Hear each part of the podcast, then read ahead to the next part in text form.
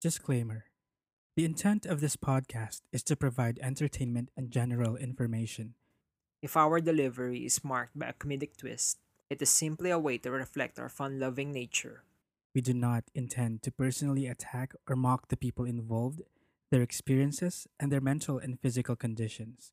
We also do not condone spreading misinformation and perpetrating hateful agenda. If any of our topics might be a trigger for you, We suggest you proceed with caution. Cripsilog. Cripsilog. Cripsilog. Cripsilog.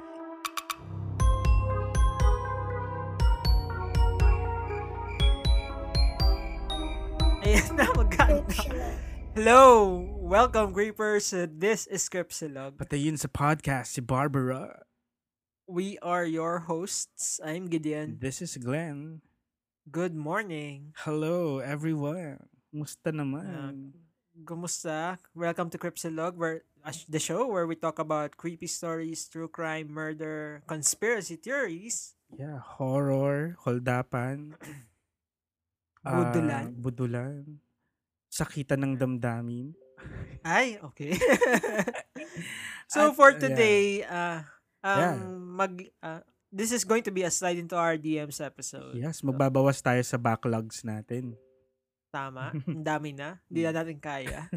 So, uh, we will be reading stories from creepers. Ito yung mga submitted stories nyo ng mga budulan, mga sakitan. Mm, Yes. It's gonna be another exciting day. Ayan. Ah, Basahin natin ng mga dinanas nilang ano, kamalasan. paghihirap. Okay, handa na ba kayo? Start na po ba, sir? Ah, sige, start na natin. Mm. So, um, Gideon, bilang pagpe-preserve sa ano, sa voice mo para makapahinga ka ng ko. konti. Medyo tutulungan kita sa pagbabasa. Ah, sige, sige. Mhm. Ayan. So, the first story is from Sebia the second. Seb, Sebi, hello. Hello, Seb. Ayan. Eto na nga. Ay, shoutout ka agad sa eto na Shout nga. out. Ito na nga. Eto na nga, mag-share na ako ng medyo creepy na nangyari sa akin. College ako nun at late uwian, tapos late din nakasakay ng jeep kasi marami pa din student that time ang labasan. Mga 8pm na ata nun, after jeep, isang tricycle na lang pabahay namin. Malapit sa isang bakery yung pila ng trike na ang alam kong papunta sa amin pero nagbabago pala yun paggabi. Like may another pila na nilalagay sila. Hindi ko alam yun at medyo pagod na kaya sumakay na ako ng back ride. Tapos bigla may nag-approach sa akin na isang matandang parang tricycle driver din. Tapos sabi sa akin, palitlit ka ba? Sumagot naman ako ng opo. Sabay turo dun sa isa pang pila. Yun yung pila pa uwi sa inyo. Napasorry na lang ako sabay lipat ng tricycle at nagpa-special na para makauwi na. Social. Pagdating ng bahay, saka lang ako napaisip na bakit alam niyang palitlit ako at na dito ang bahay namin. Pero never ko na ulit nakita yung manong na yun sa pila ng tricycle pag nasakay ako. Saka mas naging attentive tuloy ako sa mga sinasakyan ko. Yun lang, you guys be safe and pahingi po ako ng blue thing na nasa ilalim ng kama ni Gid. ano ba yun? Ano do you mean blue thing? Ah, baka Mga ano yun? laruan lang to toys, eh, oo. Toys, yes. Ah, toys lang to, Seb. Yeah, ikaw na bata ka kung ano na naman nakita mo. Oo. Feeling ko naman, Seb, um, siguro, oh, nakripihan, nakripihan siya kasi feeling niya pin- pinanonood siya ni Manong. Mm. Or, or baka siyang guardian angel niya. Oo. Mali yan sinakyan mong tricycle. Pero, logically, baka nga ano, baka nga tambay lang siya doon. Tapos, minsan kasi ina-assume natin di, di nila tayo namumukaan. Pero, mga tricycle Mm. divers namumukaan tayo niyan. Tinatandaan nila Yes, kung, totoo. kung Na saan tayo nakatira. To the point na kabisado na nila. Kasi nga lagi tayong sumasakay, di ba? Mm. Lagi tayo, nila tayo nakikita. Kabisado na nila yung mga customer nila. Kaya parang nagtaka siya. Bakit ka Oo. dyan sumasakay? Oh, di ba, ano, ako naghahatid sa'yo. Ganun. Bakit siya? Lipat ka na ba ng bahay? Ayan. Pero kung ang effect sa'yo, Seb, ay maging vigilant nga sa pagsakay-sakay mo, maging attentive ka, di good, di ba? Mm-mm. No harm. Which is umpo- maganda rin naman yun, di ba? Yeah. So maging Yan. Thank you very much, Seb. Thank you, sa Seb. story mo. Alam mo, may similar akong ganito. Although hindi ko sure sa utak ko kung paano siya nangyari or what. Ah, alam mo yung Quiznos na para siyang Subway? Hindi eh. Para siyang Subway. So, magagawa-gawa ka rin ng sandwich mo. Ganun. Tapos, so, nung naka-order na ako, nung ibibigay na yung sandwich ko, parang, ah, ano, ganto-ganto for Glenn, ganun. Tapos, di kinuha ko na. Tapos, naubos ko na yung sandwich nung ko na-realize, parang hindi ko na binigay yung pangalan ko sa kanila. Paano niya alam? Parang, Hmm. so, yun lang. Feeling ko, ano Kilala ka lang. na. Oh. wow, sikat. Nabigay mo. Oo. Ay, wow. Yun talaga yung sasabihin mo. Yung feeling ko, popular lang ako. Hindi, baka nabigay ko nga, nakalimutan ko lang. Nag-Alagratchen winners ka din na, I can't help it that I'm popular. I'm sorry that you're jealous because I'm popular. Ay, ganun. Ayan. Thank you, Seb, sa story mo. Thank you, Seb. Next. And another one galing kay Kifi. Kifi. Ay, si Kifi. Alright. Oh, ang galing kay Kifi. Kung sino man ang makakabasa nito, ito na nga yung true crime story ko. Haha. Petty lang naman siya. Hmm. So, BBM days. Apart sa hindi ko ni-report yung glitch na hindi nag expire yung BB social promo ko, eh nabudol ako. Grabe. Ayan tuloy, nabudol ka kasi Karma. ang bilis ng karma. Naka BB social. Okay. Hanap ko lang naman sa BBM, eh true love. Char. Kaso, may isang contact na na-send ng send ng iPhone promo. iPhone 5 pa yata latest nun. First, ini-ignore ko. Then, nung parang last day, GM niya, bigla ako nagsabi sa ate ko na gusto ko bumili. So, ayun, pinahiram niya akong pera. Tapos, pinapadeposit, pinapadeposit sa akin sa medyo fishy na account. Nagduda na ako, pero masyado ako na-excite, so pinush ko. After nun, wala na akong narinig from that seller. So, ayun, Aray. nagbayad ako ng phone na hindi ko nakuha. Saklap. Ay, ang lungkot nito. Tapos ang reply natin sa kanya, ayan, thanks, Kiefer. Parang, salamat sa miserable mong kwento. Oo. Naalala ko lang kasi naloko din yung ate ko sa mga ganito. Ah, Alam mo yung mga pa trade-in, trade-in, kunyari. Ano yun? Oo, parang marami sila magkakaibigan sila eh. So may phone sila, iti-trade in nila yung phone nila plus cash and then magkakaroon sila ng mga either 7650 or 3650. So sobrang luma na no kasi yun, yun pa yung sikat na phone. Mm. Alam mo yung 3650 yung pabilog Oo, sa yung ilalim. Nokia, ah, yung... Nokia. Tsaka yung 7650 na slide Ah, yun. na ayun, yung dalawang yun yung sikat. Either yun either or yung phone mo nun eh pag mayaman ka. ano yung status symbol yun ng bago-bago pa? Oo. Oo. Tapos, ayun, nandun lang sila sa may gate ng isang building. Tapos, kasi nga bawal silang pumasok. Sabi daw nung, ano, nung pinag-trade na nila, sige, hintayin nyo na lang ako dito, kunin ko sa customs yung mga phones nyo. Tapos? Inabot sila ng ilang oras, parang gabi na. Hindi pa rin lumalabas yung tao. Hanggang sa inaccept na lang nila na, ay, naloko tayo, guys. Shit. oh my God. Ayan. So, nakuha yung phone nila plus mga 1,000 cash. Either 1,000 or 2,000 yung additional cash nila eh. So. Nag, ah, sa bagay kasi minsan, pag madali ka magtiwala talaga, no? Oo. Lalo yung And- ganyan. Kinonsult niya pa ako noon kung ano daw ang pipiliin niya. Either 76 or 36. So, sabi ko, 76 ko na lang. So, parang kung ako rin, feeling ko naloko din ako kasi tontuwa din ako eh. Na Parang, uy, sige, go, i-go mo na yan. Gawa naman pa Yeah, ako. excited ka din. Oo. Ngayon kasi, Yeah. madali na Marami- lang mag-spot ng scam. 'di ba? Parang if, if it's too good to be true, it is. Oo. Yun na yun, yung rule. Hmm. It is. Yan. Oo. Hmm. So, yeah. Ayan yung Yeah. story ni Kifi na naloko Salamat, Kifi. sa phone. And that's uh, si Mm. ating fellow podcaster, Kifi from Pop That P. Mm. Ah, pop that Okay. P. Next. Ay, pa-anonymous daw. Oh, Ah, sige. anong, ah, sinong X-Men Ako? doon? Si ano, si Marrow. Ano namang power ni Maro? Bulalo? Mga buto-buto. Oo, ganun. Buto-buto siya. Naku, masarap yan kapag ka ma- nilalagnat ka tapos ano, Oo, bulalo. maulan.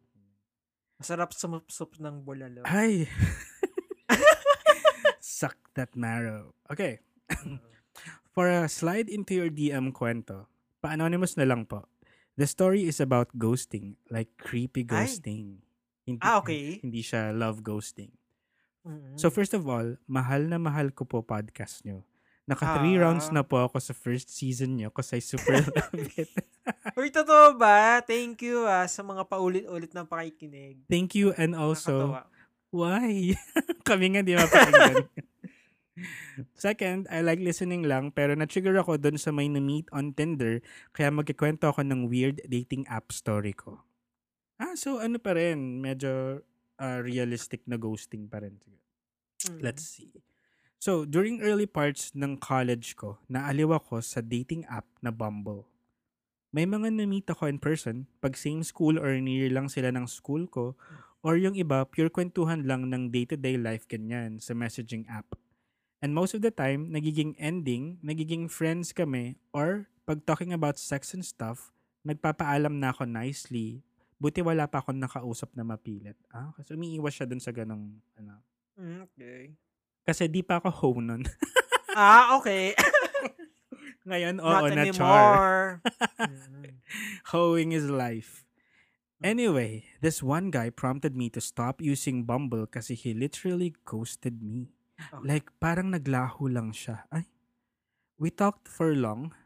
Tapos, during one time na nag-aaral ako sa SB. SB? What's SB? Sa Starbucks? Ah, St. Benilde.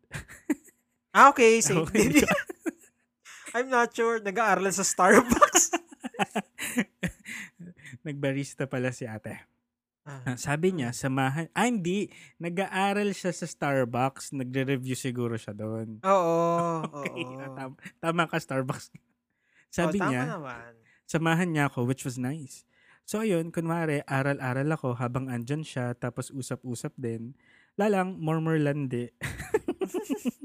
Anong tawag doon sa emoji na to? Yung parang nanggigigil na, ano, nagpipigil ng, ano. Oo. Hindi ko alam eh. Pero, yun yung mukha niya. ah, eh, Nakangiwi siya na, ano. Ngiwi na nagpipigil ng Ah. emosyon. Tapos, parang we went out on dates after this. Then one night, sabi niya, sunduin niya ako. Kailangan niya daw ng kausap. Medyo sketch ako, syempre. Gabi na eh, like 11. Buti may bukas pa na Starbucks nearby and matao pa. So sabi ko, meet na lang us sa SB. Tapos ayun, nagkwento-kwento lang naman siya about his life. Then, this happened the next night. Then the following night of that week. Wag niyo ako i-judge, wala ako class nitong time na to, kaya puro ako nakakalabas ng gabi. okay lang, no judgment there.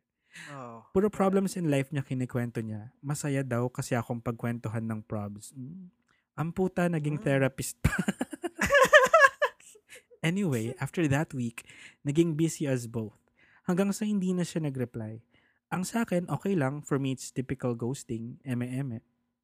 Pero what's creepy is when I went to check, biglang nawala ang contacts niya, messages on Bumble, Telegram, and FB. Pero I didn't delete them.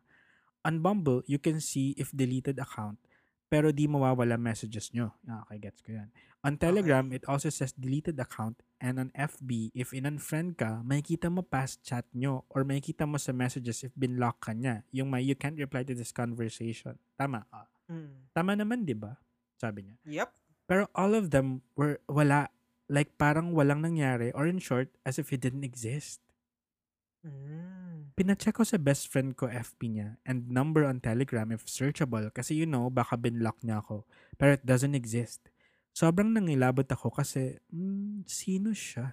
Why did it Ah. seem like he didn't exist? Sa mga magagaling dyan sa technology, ay nanawagan na. sa mga magagaling dyan sa technology, pagtatago at panggo-ghost. Paki-assure yun naman ako na real person siya and may sort of techie thing lang siya ginawa to make it seem na he didn't exist. Kasi sobrang takot ko nun. Kasi I was thinking, if I was talking to a real person nun, or was that even his name, and why bigla lang siya nawala? It's really weird and super kinabahan talaga ako. Ayun, thank you for reading this kahit mukhang di creepy pero I swear, I was scared and if ever may nag-answer na master in ghosting, baka naman may kasagutan. On another story, after more than one year naman, I went back to Bumble dahil okay, to be honest, gusto ko may kalandian. Uh, and met my jowa and happily in love naman kami. Oh, okay.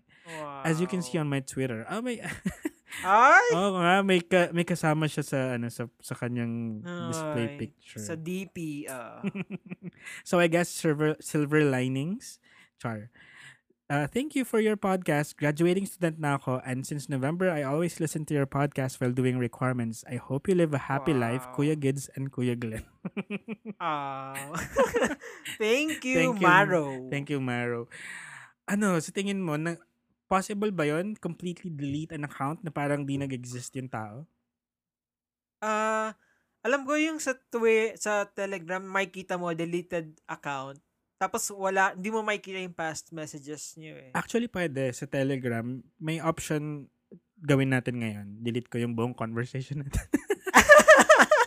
Hindi, meron siya. Parang delete this whole chat. Ganun. Tapos mawawala rin din siya dun sa side Ma- ng... mawawala for both of us. Yeah. Okay. Iba to dun sa ano ah, send message na may timer. Ay, ano yun? Ano ba yan? ah, okay. Okay. Pero yung tama, sa So- Facebook hindi siya ma, hindi siya completely ma-erase, 'di ba? Naka-block ka Pero lang. sa kanya nawal, nawala. Oo. Yun yung sinasabi niya, di ba? Yeah. Or, or baka nagpalit lang siya ng name or shit, I don't know na. Or baka may violate siyang ano, community rules na sobrang sabi ng ano kay completely eradicate natin tong account. Baka may Oo, nag-report yung sa account kanya. na to. Mm-mm. Kaya siya nawala. Or baka Pero for- if everybody- ah, ano? ano sige sige go. Hindi, sige, baka meron ka pa. Kasi ako wala na eh. Baka nga ano, figment lang siya ng imahinasyon. Parang you need a Ay. friend during these uh, times na mag-isa ka sa Starbucks. And now, nag-graduating ka na, hindi mo na ako kailangan. Kaya nawala na siya. Oh, guardian Very si angel. Bling Blong. Uy, Bling Bong, Bling Bong. sino yun? Sa Inside Out, yung imaginary friend mo na nawala na kasi nga hindi mo na siya kailangan. Ay, nakalimutan ko na yung story na. Mga tinatapon mo ng memories, mga ganun. Ay. mm. Yeah. You don't need me anymore. Oo, mga ganun. Well, ah, Yeah. buti na lang hindi siya na-attach doon, like, emotionally. Kasi, nawala Mm. lang, kaya siya na-creep yan. Pero imagine kung na-in love ka Ah. doon. Ayun lang. So, medyo mahirap Yikes. yon Naku, hirap pa naman mag-move on. Mahirap talaga. Okay. Ay. Th- Thank you, Maro. Thank you kay Maro. Oo. Ah, asan na ba? Okay. Ready? Your game. This one is from at Hello po ulit, G-Boys. Pakipatay po ulit si Barbara para sa akin. Tanya pa rin po ito nung nag-share nung nakaraan. Char, gusto niyo, nagpapakilala ulit ako. True. Ay, Uy, wait, may ano pala siya, may code name pala Oo. siya. Sorry, si Tanya. So, Okay. i-blip mo. So, i-blip. Ah, buburin ko na lang yung introduction ko sa kanya. oh, sige, sige. Season 2, nung una kong kwento, dapat sisend ko na ito agad. Kaso di pa nabasa story ko, baka mamaya mauna ito. Sayang yung pa-season 2 chereret ko, char. Oo Oo nga naman, baka mauna pa yung, ano, yung sequel. Gusto ko sana ikwento sa inyo yung paring pugot na ulo. Actually, kwento lang to sa akin ng father ko nung Teenage Mutant Ninja Turtles pa siya. Char, teen lang pala. Okay, let's Ah. start. Char, teacher lang. Nakwento sa akin ng father ko nung 14 to 15 years old pa lang daw siya and nag-work na siya. Siyempre, mga kwentong magulang, mga pathways na dinaanan nila nung bata sila. Alam niyo na, ganyan talaga sila. Nag-work daw siya bilang naglalako ng pandesal. By the way, sa Laguna ito, dun kasi siya ngayon sa Caloocan na kami. Ano daw? Sa Laguna ito, dun kasi siya ngayon. Okay. Sa Ah, Laguna doon siya ito. sa ngayon, Calooca kami. Nasa Ah. sa Laguna yung airpot. By the way, sa Laguna ito, dun kasi siya. Ngayon, Caloocan na kami. Okay. madaling, madaling araw, mga 3.32 a.m. ata, char. May 32. May May butal. butal. Pero sabi niya, around 3 a.m. daw, eh, pumupunta na siya sa plaza kung nasa ng bakery na pagkukuhanan niya ng pandesal nang madaan niya ang kumpulan daw ng mga tao. Shocks, char. Wala pa nga eh. Okay ka, girl. Siyempre, 3 a.m. May kumpulan. Ano to? E di nakiepal si Papa. Nakita daw niya si Aling Cecil. Take note. Nung kinwenta niya to, akala mo kilala ko si Aling Cecil. Pero hindi ko naman talaga know si Aling Cecil. Pero sabi niya, isa daw siya sa mga kabarangay nila. E di ayun na nga, nakita daw niya nakatulala habang hawak ang isang tasa at nanginginig pa daw nakala mo nag-ice bucket challenge. Ice Bucket Challenge at 3 a.m. Char, dagdag ko lang yung ice bucket challenge. So ayun nga, pilit siyang kinakausap ni Aling Cecil. Teka, natatawa ako. Tanya, ah, pilit siyang kinakausap ni Aling Cecil nung kapatid niya na nakatira malapit sa plaza kung ano nangyari, ba't daw parang tanga ito? Char, bakit daw parang nakakita daw ito ng multo? Akala nila na hold up, pero mga ilang minuto daw, nagsalita na rin. May pabitin pa kasi siya siguro para drama onte. Char. Feeling ko, ang daming char na to. submission na to. Kinakabahan ako kwento to. Kahit nasa Caloocan ako, malay mo marunong mag-tra- mag-travel yung pare, puntahan ako. Una niyang bigkas, si father, si father walang ulo. Ay. Halos Hmm. kilabutan daw si Papa that time nung narinig niya. Nakalimutan na nga niya kumuha ng pandesal eh. Sabi naman nung kapatid niya, Anong si father? Anong nangyayari sa'yo? Ay, naalala ko yung story, sorry. Singit lang natin. Si, si, ano, si Choi. At ang Ah. nawawalang ulo ni Kuya Negi. Ay, mm Anong nangyayari sa'yo? Mga ilang minuto daw ulit itong natahimik at uminom muna sa tasa bago ulit magsalita. at this Ay, may time, pa- for dramatic effect. Nakakainis. At this time, kinwento na daw niya ng buo. Oh. Mga 9pm daw, nagpaalam yung anak niyang babae na pupunta sa birthday ng kaklase nito. Sabi, uuwi rin daw agad. Pero 12am ay wala pa rin daw yung anak niya. Di pa kasi uso gano phone nun, kaya siguro super alala si Aling Cecil sa anak. Nag-antay pa daw siya hanggang mag 2am na at wala pa rin daw siya na pag at wala pa rin daw siya. Kaya ay at wala pa rin daw. Kaya napagdesisyonan na daw niya pumunta para sunduin anak niya. Mga pasaway na anak. Mula barangay nila, papadaan ka muna sa isang school bago makarating sa plaza. Sa kalagitnaan daw ni Aling Cecil sa paglalakad, sakto sa isang school, ay may nakita daw siyang nakatayo sa gate ng school since madilim sa part na yon dahil di naman daw lahat may street light. That time, habang nag adjust pa yung paningin ni Aling Cecil, eh parang palapit daw sa kanya ito. Nakita daw niya na kasuot ito ng pangpare. Napabati pa nga si Aling Cecil nung makita niya. Magandang umaga, Father. Pero di na niya nagawang dagdagan dahil sa oras na nakapag-adjust na ang mata ni Aling Cecil ay halos takasan daw siya ng kaluluwa nang makitang walang ulo ang pare. Di daw niya alam ang gagawin. Di daw siya makasigaw or makagalaw.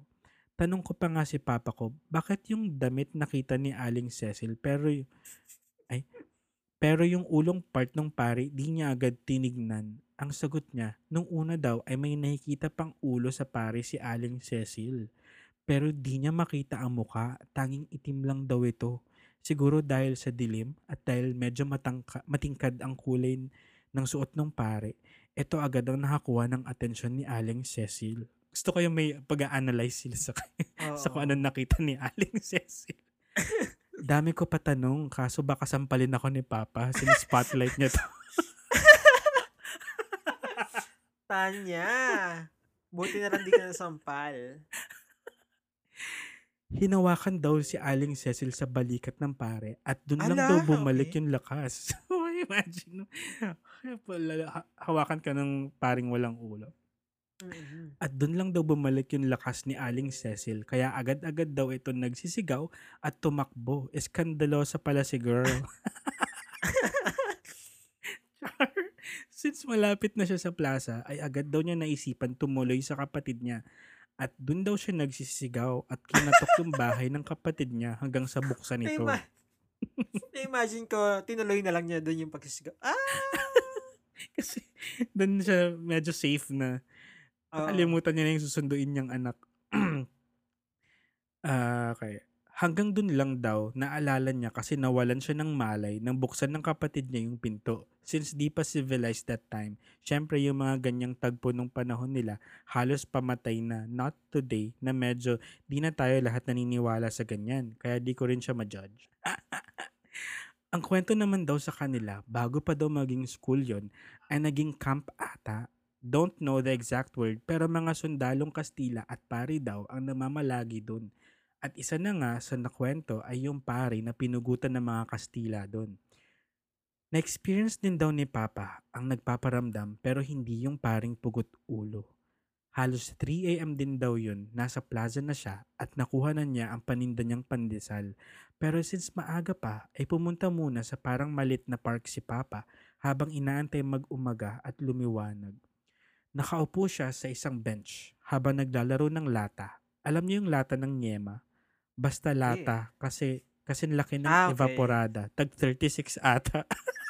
Mm. May presyo. Oo. Nakarinig daw siya ng mga yabag na tila nagmamarcha. Agad daw siyang napatingin kung saan nang gagaling pero halos maikot na ata siya. 360 degrees yung ulo niya. Did the full 360. Oo. Did the full 360. Taas, okay. Taas ah, birit. Di daw niya makita. Akala niya baka na mali lang siya ng dinig at lalaroin na sana niya ang lata nang mawala ito. Tinignan niya sa ilalim ng bench, baka gumulong, pero nung tumingin siya dito, ay nakita ang isang hilera ng mga sundalo sa di kalayuan nagmamarcha at sabay nun ay narinig niya ulit ang yabag. Pero ang weird lang daw dahil kakaiba daw ang suot ng mga ito compared sa mga nakikita niyang sundalo. Pero di na daw niya naisip pa masyado dahil plano niya daw alukin ito ng pandesal. Oo nga naman. nag- Napaka-business minded yun. Sayang, Oh, customer. opportunity yun. Tsaka ano yun, papakawin ng mga sundalo yun. Oo. Pero nang makatayo na si Papa at tumalikod ay nawala daw ang mga ito. Doon na daw siya natakot at tangkang aalis na para maglako si Papa sa ibang lugar. Nagulat siya nang may gumulong na lata malapit sa kanya. May ikot-ikot lang daw ito. Ayun, ang, ang lata nga na pinaglalaroan niya. Taka siya dahil di mahangin pero patuloy pa rin sa paggulong ang lata ng paikot-ikot at maya-maya ay nahinto ito at may bata siyang nakita tumakbo mga nasa 6 to 7 years old base sa tangkad, papunta sa lata at pinulit ito at lalapit sana kay Papa. Pero nagtatakbo daw si Papa pabalik sa bakery na pinagkuhaan niya upang doon na magantay, mag-umaga. At kinwento niya daw yun sa panadero. Sabi daw ng panadero, mga sundalong Kastila daw yun. Minsan na rin daw niyang nakita yun. At sabay kinwento ni Papa naman yung lata at yung bata. Sabi naman ng panadero, akala ko kapatid mo. Lagi ko nakikita kasama mo pag nakuha ka ng pandesal dito. Oh. okay. Oh.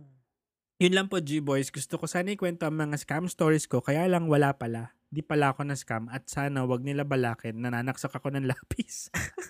Ay, share ko lang pala, if mahilig kayo magbasa sa Wattpad, I recommend Serial Sleeper. Forte niya, mga thriller crime, lalo na yung Pact series. It's about a group, uh, it's about a group and di nila alam na pawns pala sila and may pumapatay and twist kung sino ang pumapatay and may explanation kung bakit sila naging killers. Basta ang dami. ramdam ko nga, ramdam ko nga na marami siya. Salamat sa, sa plot. Yun lang. Love you guys. You never fail me to laugh and shook at the same time. Char. Sa search ko pa sana kung tama yung fails pero wag na. Bye. Love ulit. May nakatayong babae sa corner niyo. Echosera ka. Kainis ka. Uy, salamat, maraming Tanya. salamat. Oh my Tanya, God. Thank you. Na-enjoy namin yung kwento mo at ng airpot mo. Alam mo naman, paboritong paborito natin yung mga hand-me-down kwento ng mga magulang, mga lolo at lola sa atin. Mga panahon ng Kastila. And nagutom ako ah, dun sa pandesal. Pandesal. so may ano din, may bumubuntot palang ano, entity sa tatay niya. Akala ng panadero. Uy, shout out to another story ng panadero. Galing kay Ano Burger? Boy. Ay, oo, naalala ko yan kay Burger Ah, Boy. Traumatic Sila, panadero. Ro- sila story. Rodel. Oo. Rodel ba yan? Oo. Alright, thank you. Ah, next Ah. one ay, ito, maliit lang. Ay, ko- maliit lang. Maikli lang. San, ko, ano? Maikli lang. Kaya, kaya mo yan. Maliit lang. Okay. Hmm. So, sabi ni, ito, ito, ito no, yung last na 626 ba? Mm-mm. Ayan. Ito sabi ni Ai, natatawa ako dito sa first kwento, Lihim na Hardin, ng book mo, Glenn, yung may sister Mercedes. Nakalimutan ko na, Glenn. Anong nangyari? Yung mad, ay yung madreng teacher. Yung nagtuturo ng ano, religion sa amin. Naalala ko tuloy yung religion teacher ko nung fourth year high school ako. Siya naman kasi, name niya is Sister Michaela. Sister Mike for short. Ayan, Ay. cute ang nickname ah. Mike. Mike. Ewan ko kung ganito din sa ibang school, pero yung finals na kailangan mong magpapirma ng clearance sa mga teacher mo kasama ng mga final requirements like projects, complete lecture, kung nakabili ka na ng both hamonado or garlic longganisa ni ni teacher ganyan. Kailangan pirmahan ni teacher. Okay. Eh, eto nga si Sister Mike, wala naman siyang requirement na mabigat. Kailangan lang pakita mo yung workbook mo, notebook, rosary, and novena booklet. Eh, di pinuntahan ko siya dun sa parang kumbento nila. Mm. Nasa likod lang yun ng school. Tapos, pumila ako sa mga magpapapirma ng clearance. Mabilis naman ang flow ng pila. Tapos, nung ako na at inabot ko yung clearance ko plus requirements, nung nabasa niya name ko, eto na nga. Shout Shout out na naman. Tumingala siya sa akin. Nakaupo kasi siya. Binanggit niya yung buong yung name ko hanggang surname. Tapos sabi niya, full name. Okay, so secret. Kunyari, ano, ano Ah, ba? Jennifer, Jenny from the block. Jenny from the block. Sabi, ito yung sinabi ni sister, Mike. Jenny from the block. Hindi ka mabait. Go pray the novena. Ay, okay. Natatawa ako. Kala ko joke. Pero, seryosong pinagnovena niya ako. Pinabasa niya yung booklet sa akin dun sa sulok.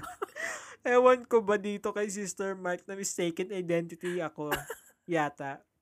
Pero, after naman nun, pinirmahan na niya din yung clearance ko. Nag one step closer pa ako sa langit dahil binasa ko yung Navina book booklet. Ayun lang, share ko lang, haha. Sorry ang haba. Thank you, Gideon and Glenn. Sorry talaga ang haba. Isang dangkaling message. Maikli pa nga yan eh. Oh, anong feeling mo nangyari? May kasalanan ba siya kay Sister Mike? Or sadyang napagtripan siya? Mistaken identity ang tingin ko. Napagtripan siya ni Sister Mike. Power tripper. Nabiktima ka na ba ng power tripping na teacher? Ito yon ganito. Bigla ka na lang papagawin ng kung ano-ano. Oo. Alam mo, ginawa sa akin nung teacher ko nung grade 5 ako. Wala namang akong ginagawa. Hindi daw Ano? nag-iingay. Andun lang ako. Ano? Inutusan niya ako bilangan yung stars sa flag ng US. Dun sa Okay. sa poster ng United Nations dun sa sa wall. Eh, Ang liit-liit ng flag. Eh that time hindi ko alam na ilan ilan yung stars nun. Mm-mm. 52 ba? 50 lang. Ah, 50. Sige, Ah, mali pa. 50. Tapos habang binibilang ko, inisip ko, ano bang ginawa ko? Ano nagawa ko? Bakit ako? So, so paulit ako ng ulit kasi na, nalolost count ako. anyway, Okay. ayun. Ayun. Ay, maraming salamat kay Secret ng ba to? Hindi. Oo, Secret ng. Hindi. Ah, si Ayi. Si Agi. ah, thank you, Ah. Agi. Thank you dahil, ayan, napagtripan ka ni Sister Ah. Mike. Ayan, so may naano siyang memory sa pagbabasa niya ng ano. Okay. Hmm. Ayan, mukhang di naman siya anonymous. This is from Junie B. Ang kanyang handle ay at I am Junix. Hi again, Creepsilog, Glenn and Gideon. I've been listening ng matagal na. Ito na, mag-share na ako kasi medyo petik sa work. Yung una is from my partner. It is from our city in one of the province in the north. Uy, saan kaya yan? Nagulat lang ako nung narinig ko to news kasi I didn't know na meron palang talagang ganitong klaseng tao. There's this guy na naniniwala siya na mamamatay na siya sa susunod niyang birthday kung hindi siya papatay. So parang naging tradition na niya pumatay tuwing birthday niya starting nung 18th birthday. Fuck. Ang unang victim daw niya was a woman sa isang resort. The story goes, sinundan nung guy yung babae sa CR at doon niya hinampas yung ulo sa dingding. Nakaalis yung girl pero malamang groggy na siya kaya sinundan siya at hinulog sa pool. Ayun, deads. Shit. Tang ina. Yung sumunod na birthday naman is lalaki, ka-age nila. Hinampas ng bote sa likod ng ulo until madeds. Yung sunod na year naman was an old tricycle driver.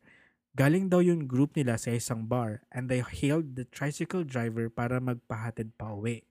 Nung nahatid na, dun na pinagtripan ng tricycle driver. Balitaan na lang kinaumagahan na may matandang lalaki na biniyak ang tiyan kaya labas ng laman loob at pinasakan ng bote ng RH sa puso. Deads. Grabe Oh naman. Yung tricycle driver ang huling victim at nagkaroon na ng investigation that led to the capture ng lalaki with his accomplices. Ang sabi, Okay. oh may kasabwat.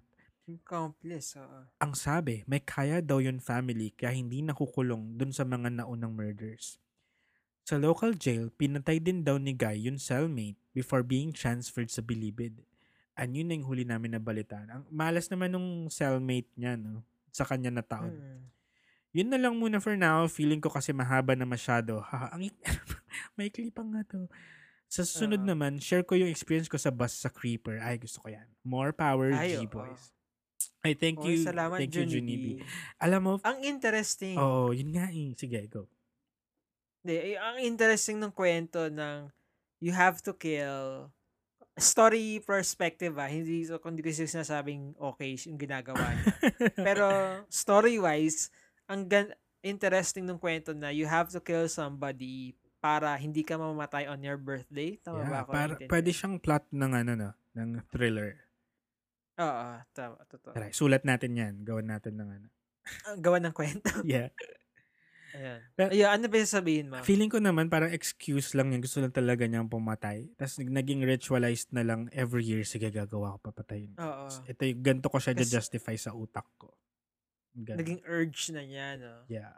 Tapos nung nahuli siya, feeling ko hindi naman niya birthday nung pinatay niya yung cellmate niya. And yet, na, nag-present yung pagkakataon sa kanya and he parang, Kill. Oo. kaya, so, Sabagay. baka excuse. Yun. well, well, oo, excuse talaga. Wala naman, hindi ka naman mamamatay. Tapos, oo. para mabuhay ka is to kill someone else, di ba? Pero ah, medyo, Yeah. ano nga yan, freaky. Salamat. Maraming salamat, Junie B. Okay, so, nagpapa-secret ba siya? Parang hindi. Okay. So, sabi ni Grumpy Oddball, Hello, Grumpy Oddball. Ish na. Kumusta? Hello. Ish na. Okay, ito yung sabi ni Grumpy Oddball. Number one, number one na. Listening now sa latest episode, I remembered my tito who was a tricycle diver. Twice, may nakakita sa kanyang mga kapitbahay namin na walang ulo habang pumapasada. Eh si tito hindi naniniwala sa ganyan. At that time, nakaburol ang papa ko. Eh di ba may pamahiin tayo mga Pinoy na kapag may nakaburol na family member nyo, huwag masyadong maglalabas ng bahay. Di din siya naniniwala sa ganyan. Nung, mga- nung may dalawang tao na na nagsabi sa kanya na nakakita siyang wala siyang ulo, nagpa-picture siya sa amin. Di pa namin alam at that time kung bakit bigla siyang nagpa-picture. Nalaman lang namin nung nakaburol na siya. Wait, Hello. ah okay. Kasi, ah okay, so namatay. Namatay okay siya. dumapit yung mga kapitbahay namin na nag na nagbinanggit kay Tito nung nakita ni- ano daw? Paano 'yan? Okay, lumapit yung ka- mga kapitbahay namin na binanggit kay Tito nung nakita nila ano, anong nakita nila na wala ngang ulo? Ah. So, ang ending, habang nakaburol ang elpat ko, na-aksidente si Tito. And ayun, nasawi si Tito. Sabay sirang binurol at nilibing. 2017 was not a good year to our family, but hopefully, at peace na silang dalawa. O nga pala, 2016 yung ermat naman nila papa at tito ang namatay. At that time, may colon cancer na ang papa ko.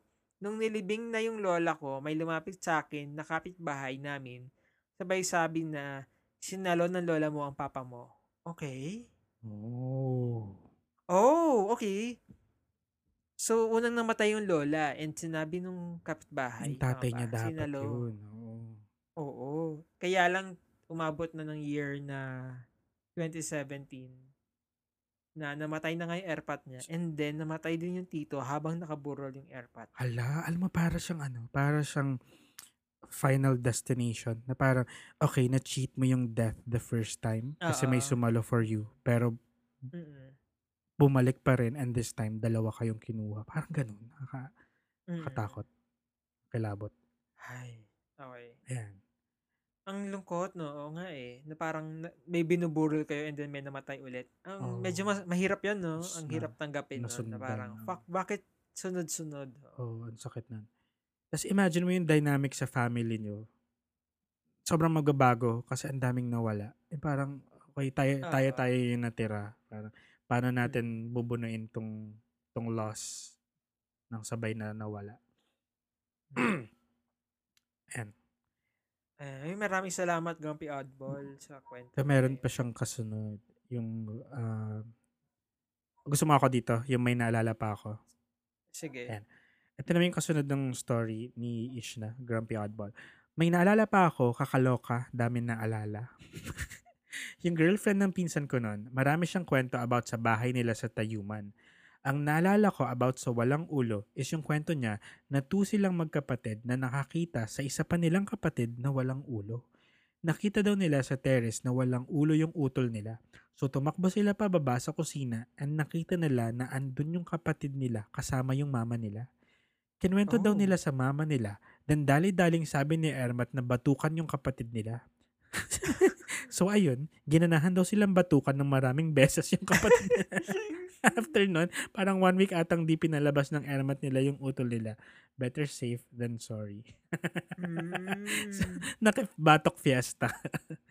Oo. So, di ba pag nawawalan ka ng ulo, you have to, ano yun, ayun nga, batukan, and then sabihin mo. Oh, parang ba? call their attention. Parang i-diffuse mo yung ano, yung malas. Eh, Parang ganun. Ano pa yung susunugin din yung damit mo? Totoo, meron din bang Ay, hindi ganun? ko alam yun. Parang may narinig akong kwentong gano'n. Sa ibang region siguro. Parang- yun.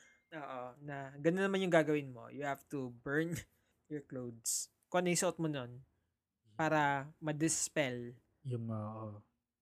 paano kung favorite mo yung suot-suot mo or bago Yun lang? nga eh. I don't want. Ah, sige, sugal ko na yung Kakabili buhay ko. I can't. Hindi ako willing.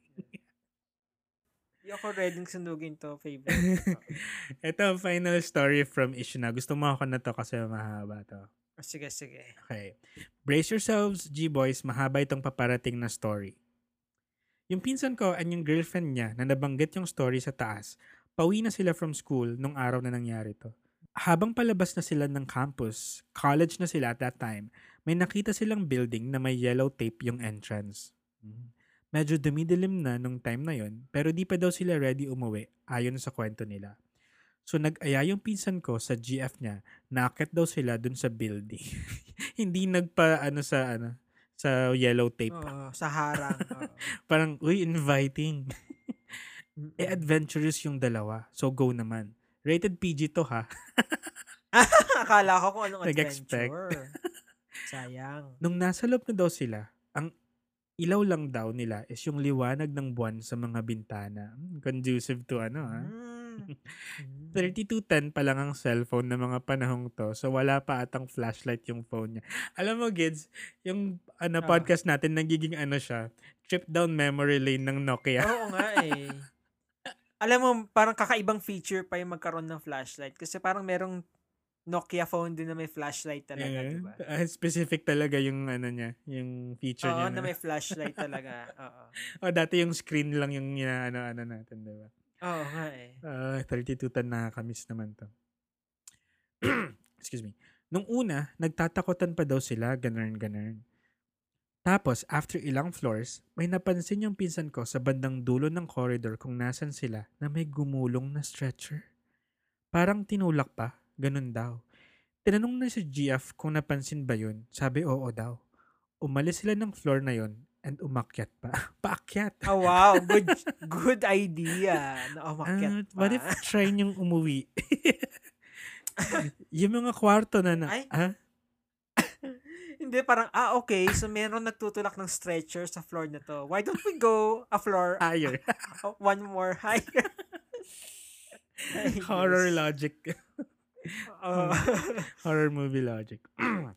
yung mga kwarto na nakita nila, puro nakakandado. So, di sila nakapasok although tinry nila buksan. Umakyat ulit sila ng ibang floor pero napansin nila na di inaabot ng liwanag ng buwan yung lugar na to. Siguro walang bintana. Tinry nila dumiretso pero nung andun na sila sa bandang gitna ng corridor, nabitawan ng GF ni pinsan yung bag niya. Nung dinampot Mhm. ng pinsan ko, may nahawakan siyang tela. Sabi niya kay GF, ang haba naman ng skirt mo, abot hanggang sahig. Then sumagot si Jeff, hala, naka-pencil skirt ako, paano abot sa sahig? After nyan, Mhm. nag-decide na sila ng quits. Okay. Oh, what? As in, ano, quits as in uwi na sila or quits na nag-break sila? Quit na, break na. Oo nga eh. Hindi ko gustong naka-pencil skirt ka. I'm calling it off. Ganyan. Iba na daw yung vibe na nararamdaman nila. So dali-dali silang bumaba ng building.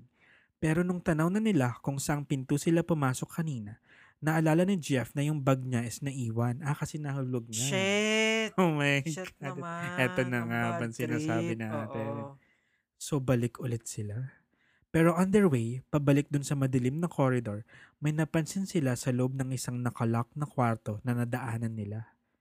Yung bag ni GF nakapatong sa mesa. Holy fuck. Fuck! Kinikilabutan na daw sila at that time pero patay mali siya. Biro-biro pa daw sila na, oh, paano napunta to dito? Napaka malilimutin mo talaga. Dito mo pala nilapag yung bag mo eh. Para lang daw gumaan ng Mhm. konti yung mood and pretend na matapang. Pero deep inside daw, nangangatog na sila sa takot. Ang problema, nakalak nga 'di ba yung mga pinto ng mga kwartong dinaanan nila. So no choice si pinsan kundi basagin yung salamin sa pinto Ala. para mailusot yung kamay niya sa doorknob on the other side para mabukas yung pin para magbukas yung pinto. After daw niya makuha yung bag, kumari pa sila pababa. so wala na yung pretend-pretend din. Takbo na. Oo. The whole time daw, palaisipan sa kanila kung paano napunta yung bag doon.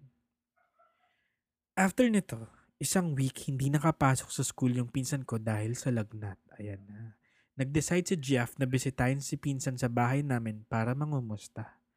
After nun, yung pinsan ko is gumaling na parang walang nangyari. Pero si GF, siya naman yung nilagnat. Nung nautusan ng Ermat yung utol ni GF, nadalhan si GF ng pagkain dahil nga may sakit. Sumunod naman si utol niya. Itong utol na to, may third eye.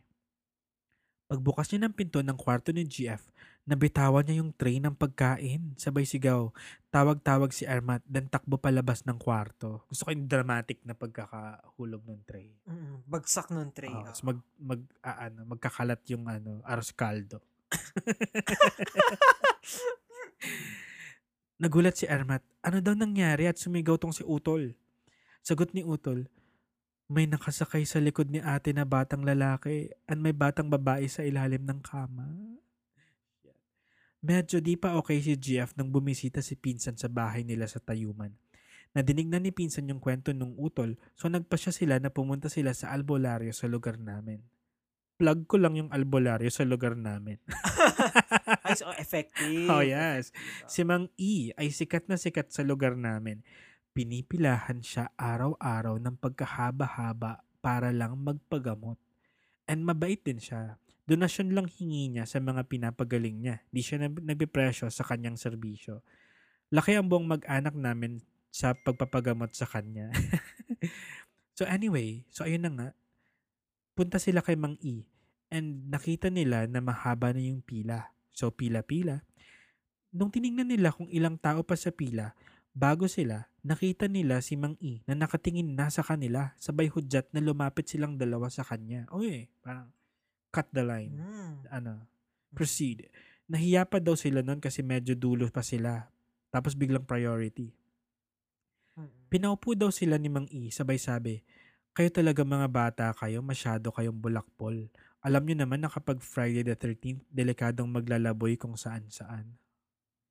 E ni hindi nga nila na-realize themselves na Friday the 13th pala nung araw na umakyat sila sa abandonadong building sa school. Oh, iba, iba si Mang E. Oo, winner. Confirmed si Mang Oh, E. yes, confirmed. Siya, siya, siya ang tunay na X-Men. Oo. After sila pagsabihan ni Mang E, dinasalan sila sabay pahid ng langis sa noo, temple, inside ng elbow, and chan.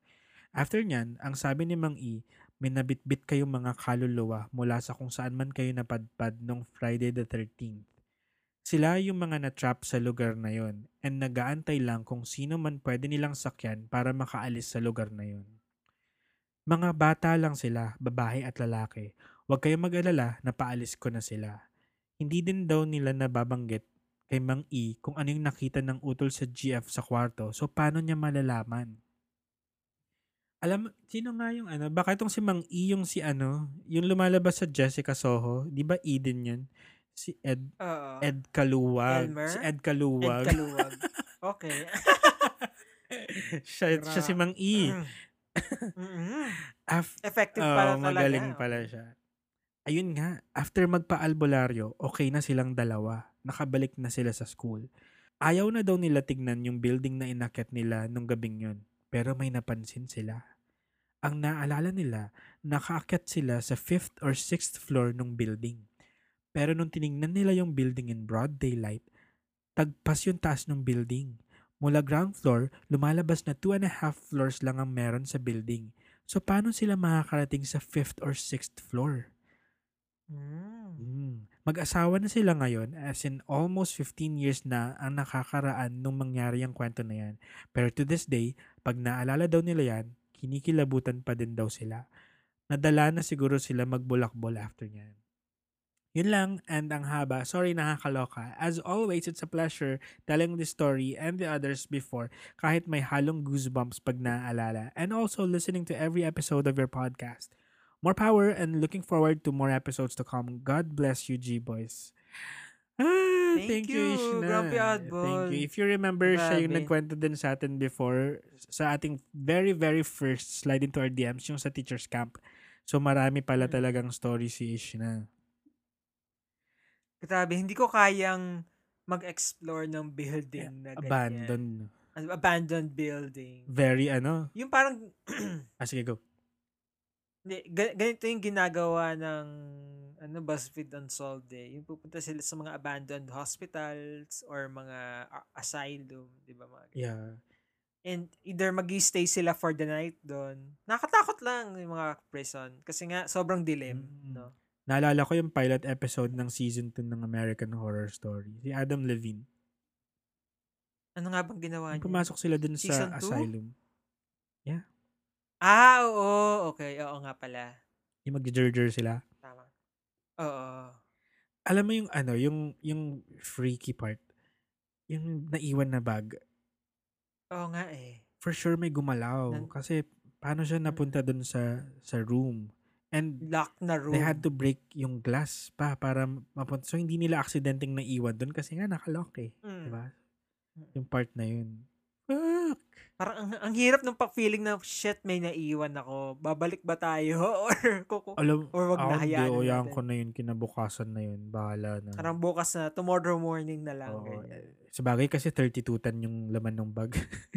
so Oo, medyo sayang. importante siya ng Diba? time na yun. Tsaka may acetate yun. Tsaka backlight na white. Oo nga, nauso dati. Yung mga acetate na mga... Oo. Mahal pa acetate doon. So, sayang. Pero ang ganda ng effect nga ng acetate kasi parang nasa ilalim siya nung screen. Di ba? Ang galing. Hmm. Naalala mo pa lang. My God. Oo naman. Ay, thank you. Salamat. Ay, thank you Ano, kay yes Ish na. Okay lang na mahaba. We Ano? love na mahaba. Alright, here comes another one. From uh, at Mhm. Hypo Gideon and Glenn, pakitago na lang ako sa name na you know. So, i-bleep natin to, ha? Boy, Glenn, baka may makalimutan ka. Kailangan mong i- i-bleep, tsaka i-delete. Mga side comments. Ah, Oo, I will remind Ako, you. sige. Ah, pakitago na lang ako sa name na you know who. Haha, bahala na po kayo kung ano nickname ko. Yun na yun, you know who na lang. Gusto ko sana mag-share ng story. Pero first of all, hi nga pala sa concert friend ko dyan na nag-introduce sa akin dito sa Creepsilog na tong quarantine niya lang din ako in-introduce dito. Nakita niya kasi nag-share ako sa FB about sa pictures with disturbing stories and shook the nation. Tapos ayun, sabi niya, makinig daw ako sa pinapakinggan niya which is, eto nga, haha, inabangan ko na kada mag-upload kayo. Mahaba rin yung, Wow, thank you. mahaba rin yung sentence. Na-excite kasi siya, ay kwento. Okay, let's start. Grade 2 ako noon and somewhere in QC ako nag-aaral. Ang history kasi ng school namin ay dati daw itong hospital na naging cemetery at saka naging school. Dami ko rin kikwento sa inyo about the school pero ngayon eto muna. Malaki yung school namin. Apat nga gate nitong school. Dalawa sa harap, dalawa rin sa likod. Ito kasing school ay may order sa likurang part ng school ang grade 1 and 2. Sa medyo middle part ay ang 3 to 4. Then sa front ang grade 5 to 6 and kinder. Yung building ng grade 1 to 2 ay may 2 floors at ang room namin ay nasa second floor katabi ng hagdan. Panghapon ng SCAD namin, bale 12 to 5 ang pasok namin. Meron akong classmate na katabi ko, babae. Di ko na maalala name niya but sounds like Brenda. Gusto ko yung naalala niyo yung sounds like. Baka Brenda na nga talaga. Baka Brenda talaga. One day, nagkwento siya about creatures like aswang, kapre, and mga iba pang elemento. Sabi niya, may friend daw siyang kapre. Sabay turo pa sa labas ng bintana. Nasa bintanang part kasi kami at sa labas ay may puno. Likod dito ng building namin kung titignan ng creepy nito. Sabi niya, gustong gusto daw makipag-friend sa akin nung kapre that time. Siguro dahil bata pa ako kaya natatakot ako at naikwento-kwento na din kasi talaga dito sa school namin. Sabi ko, ayoko. Siyempre, sino ba naman ang gugusto makipag-friend sa kapre? Then, eto na nga. Another Mhm. shoutout. Eto na nga. Nakarami, Hello. nakarami na kayo talaga today. Ah. Sabi niya, minsan nga daw, sinusundan pa daw ako nung kapre hanggang pauwi. Kaya minsan, hinahanap daw ito ni Brenda sa kanila. Pero di niya makita. Tas sabi daw sa kanya, sumama daw sa amin pauwi. Eh di ako takot na. Tapos ang weird lang kasi bigla siyang may kinausap sa labas. Kaya nagulat ako at umusog onte. Parang totoo talaga na may kinakausap siya. Ang usapan nila ay sinasabi ni Brenda na ayaw ko daw makipaglaro sa kapre. Ang natatakot ako. Mabait naman daw ako. Then humarap na sa akin si Brenda at sabi niya, sabi daw nung kapre, ba't di ko daw gusto siya maging kalaro? That time, takot na takot ako at paniwalang paniwala kay Brenda since kinakausap niya pa nga ito eh. Nasabi ko sa kanya na pilitin niya yung kapre niyang friend na wag akong sundan pa uwi at wag siya papakita sa akin. Sabay harap ni Brenda sa labas at kinausap ito. Kaso sabi daw ng kapre, ayaw daw niya. Takot na takot na ako noon at puro hala na lang nasasabi ko. Iiyak na ata ako noon pero di naman ako naiyak ng tuluyan. Bigla bumulong sa akin si Brenda. Sabi niya, may alam ako para di mo na siya makita at layuan ka niya. Ako lang nakakaalam nun. Di ko na alam gagawin ko kaya sabi ko ano dali at tulungan niya ako. Sabay sabi niya, kaso may bayad. Napaka-bright ni Brenda. ha? kaso may bayad kasi gagamitin ko powers ko eh. Bright, bright ni Brenda. Mm, sabi niya, syempre, that time naniniwala na nga ako sa kapre at nakikita niya ito eh. So, parang wala na sa akin kung totoong may powers siya. Sabi ko na lang, magkano? oh my God. Tapos na, tapos na recess, onti na lang pera ko. Ah, magkano? Tapos na recess, onti na lang pera ko. Sagot naman niya, bigay ko lang daw lahat ng natitira kong pera. Saka yung isang buong papel, okay na yun pambayad. Pad paper. Business-minded. Ito si Ah. Brenda. Oh, okay na yung papel. Sige, pwede yes, na yan. entrepreneur mindset. Mm. Tang ina, taka. Uh, ewan ko kung anong pumasok sa isip ko at binigay ko sa kanya, pati papel ko. Wala na ako pake kung pagalitan ako ni mommy kung bakit nawawala mga papel ko. Basta layuan lang ako ng kapre. Matapos ko ibigay ay kinuha ni Brenda yung kamay ko at ballpen. Yes po, may ballpen siya kahit grade 2 pa lang kami. Ewan ko, kasi wala eh. Grade 3 na ako nagkaroon. ako nga, ako nga grade 4 yata yung ballpen sa amin. Eh Oo nga eh. intermediate. Pumikit siya at may sinasabi siya kung ano-ano. Hindi ko maintindihan hanggang sa nag-drawing siya ng star sa kamay ko. Maliit lang yun. Sabi niya, ayan, yan daw yung pangontra sa kapre para di na ako lapitan. Huwag ko daw buburahin. Kundi kukunin ako ng kapre. Brenda! Natapos ang klase na yun na parang ang gaan ng pakiramdam ko dahil nga may pangontra na ako that time. Ah, Opo, naniwala ako. Ingat na ingat ako hanggang makauwi ng bahay. Kinabukasan, maliligo na ako. Hanggang maligo ako. Isang kamay lang gamit ko. Wag lang mabasa yung drawing. Baka mabura. Mga ilang araw din akong iniiwasang mabasa yun. Hanggang sa aksidente kong nabura dahil di naman alam ni Brenda ginawa ko. Ako na nag-drawing pabalik ng star. Ayaw na niya magbayad.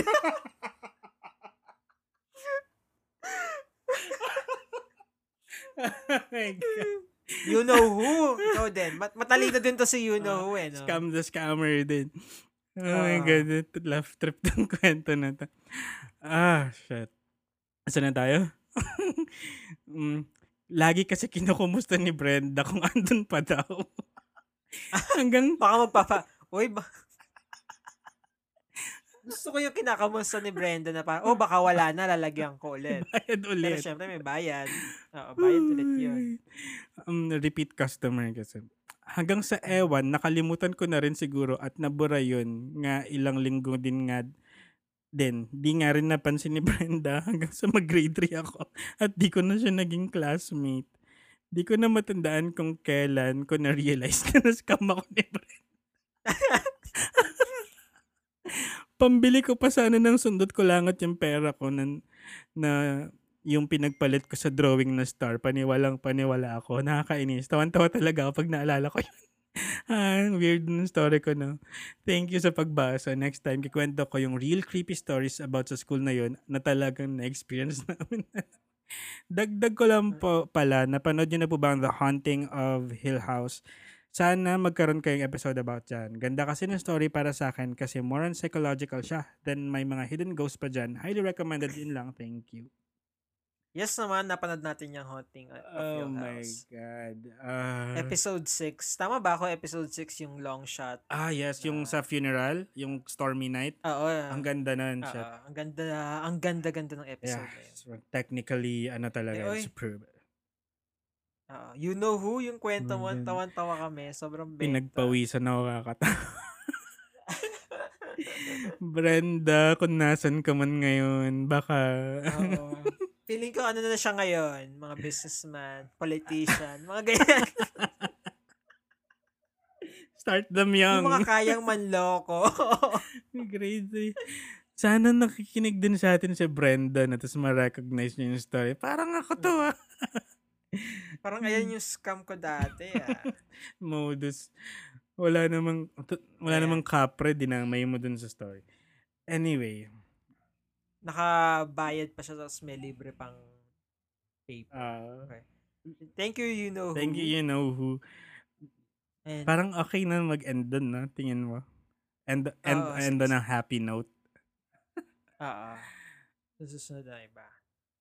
Ayun. Ay, maraming salamat sa mga kwento nyo. Nakakatuwa. And funny. Sobrang benta. Ang Na galing makamove on. Enjoy namin. Oo. Okay, salamat. Salamat sa lahat ng mga nagsisend pa rin sa atin ng kanilang stories. Minsan humihingi na Oo. nga tayo ng sorry kasi alam natin na medyo matagal pa bago natin mabasa. Kasi nga first in, Mm. first out. Pero, Hope you guys don't mind. We're working our way naman dun sa ah, backlogs namin. DOH is shaking. DOH could never. Puro fresh, no? Aabot tayo sa point na puro Ah, fresh. until ma-flatten na Fresh. natin. Oo. Flatten the list. Ay, kung meron man kayong mga stories na gusto nyo isend sa amin, you can DM it to us sa Cryptolog on Facebook, Instagram, and on Sure. Twitter. And kung gusto niyo anonymous, you can also use Curious Cat. Nakapin yun sa profile namin sa, sa Twitter. Ah. Or kung gusto nyo, formal pamahalan sa cryptolog at Yes, gmail.com. yung mahaba at may mga attachments. Si, please see attach, mga ganyan. This is noted. Mga pang may- may ganyan. reply- Pag mga ganyanan. Uh, acknowledge. oh, okay. Ayan. Salamat. Ayan. Um, Sana nag-enjoy kayo dun sa ating mga kwento. yeah, kum- Kasi as much we as na enjoy. nag-enjoy, na-enjoy natin, di ba? Oo. sarap lang talaga i-share ng stories na natanggap natin. Ayan. Ay, Gid, salamat kahit uh, you're feeling under the weather today. Talagang, Oy, mm, ano, okay lang naman. Kailangan, kinayang ka, tulad ng sinabi mo, kailangan nating i-flatten. ah, eh, ikaw din, magpagaling ka kasi parang inuubo ka Totoo. din. di ba? Totoo. Inu, i- Sinisipon. inuubo din ako at sinis. Yun, di yung sipon ko sa alikabok yun. Hindi kasi ako nagwawalis. Ah, okay. Pero yung pero yung ubo ko, oh, yeah. So alam na, Ayan, diba? pahid-pahid So- ng Vicks and magsuot na medyas. Oo nga eh. Yup. Ah, effective daw yon sabi ng mga testy. Testy ni Glenn. Vicks sa talampakan, suotan ng medyas at itulog. Oo. Pero feeling ko ayun. alam mo psychological yun kasi 'di ba ang remedyo sa sa ah, ubo is pahinga. Ngayon, kung lalagyan mo Mm. ng Vicks yung talampakan mo, ma- makukuha mo pa maglakad-lakad. Di na no, higa ka na. Hindi. Higa ka na. Oo nga eh. Ang, ang hirap maglakad kasi nga yung Malag- stiff. So, So. Napersa ka magpahinga. Yun yung I think effect niya. Mm. na kailangan itulog mo na lang siya talaga. Yeah. Right. So, At saka malamig din naman eh. So, okay. oh, yun, sarap matulog lately. Mm.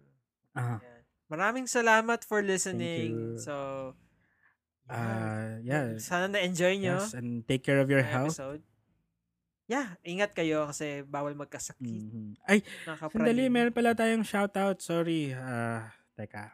Ah, nako, matutuwa tong sa shoutout natin. Sino? Shoutout. Ah, 609 inches. Ay, inches. Ay! Error. Sorry.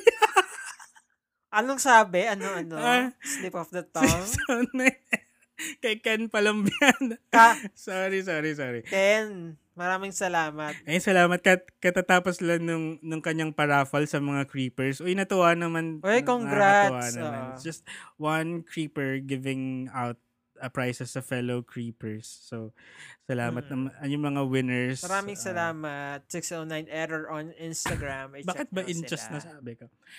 Ah, tapos, uh, ay, shoutout na rin kay, you. sa kasama, ah, ano to, sister company ng 609 Air, Zillion. Ah, hi, Zillion. Hi kay Jeldan Kaagbay and Casey Casas. Ayan.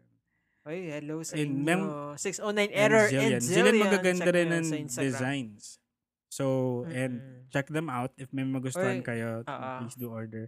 Ayan, pag-awayan natin ng 609 Error at ang Zillion. Magko-compete sila. Sino mo, padami yan ng followers. Organic followers. Ay, Organic. sabi. Ayan, tas isa pang ano, isa pang ah, shoutout kay at JCINU underscore. Hi. Isang bagong bagong Hi, listener natin si. JC. Salamat. Ah, Nagpapa-shoutout. Hello, JC. Ah, Ah, at um ingat lagi. ay singit ko na rin um shout out to staff. Nag-iwan siya sa atin ng voicemail sa Anchor. Di ko alam kung narinig mo na. Gusto mo pakinggan natin mabilis. Ah, Sige, Sige. play ko dito. Sandali. What's up, Creepsilog? It's Miss Hyper Singer, aka Steph. Parang baliktad.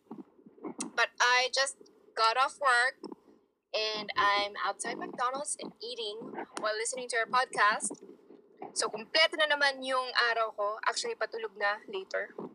So, patapos na yung araw ko and kayo pa rin ang kasama ko before and after work. So, wala lang. Just wanted to leave you a message because I love you guys. Keep it up. Yo! wow, na, nakakataba ng puso naman. si Steph. Thank you. All the way from Australia. Steph, thank you. Steph. Ay, down under. yes, at isa diba? siyang frontliner. Sa so, Outback. ingat ka dyan. Oh, wow. Ingat lagi, Steph. And, We appreciate the we appreciate the message, she's 'di ba? Na lagi niya tayong oo, kasama tsaka, sa pang-araw-araw na buhay niya. Mm. Tsaka pinapa, alam mo nakakatawa, sabi niya sa akin, pinarinig niya, kasi nagka-carpool sila nung, nung friend niya na Australian, I think.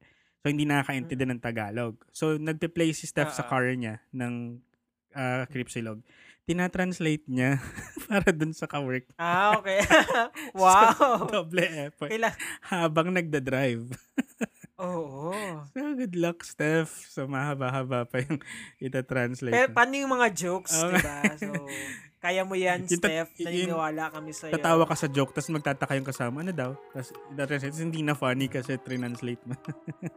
Oo. So, what's so funny about that? Parang ganun, no? Kasi, yeah, na-lost na yung ano. May jokes na nawawala. Ayan, si Steph ay long-time Ayun. friend na dati rin siyang vlogger during my vlogging days. So, Steph at uh, Travelistera, Miss Hyper Singer.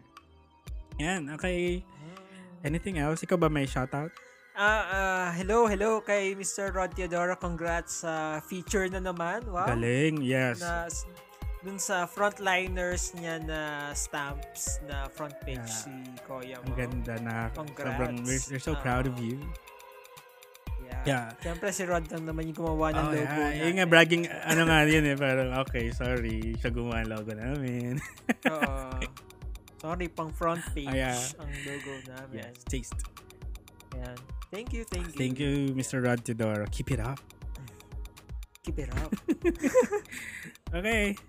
Ayan. Thank you very much for listening. Mercy and compassion, guys. And productivity, bitches. Bye-bye. Bye. Get well soon.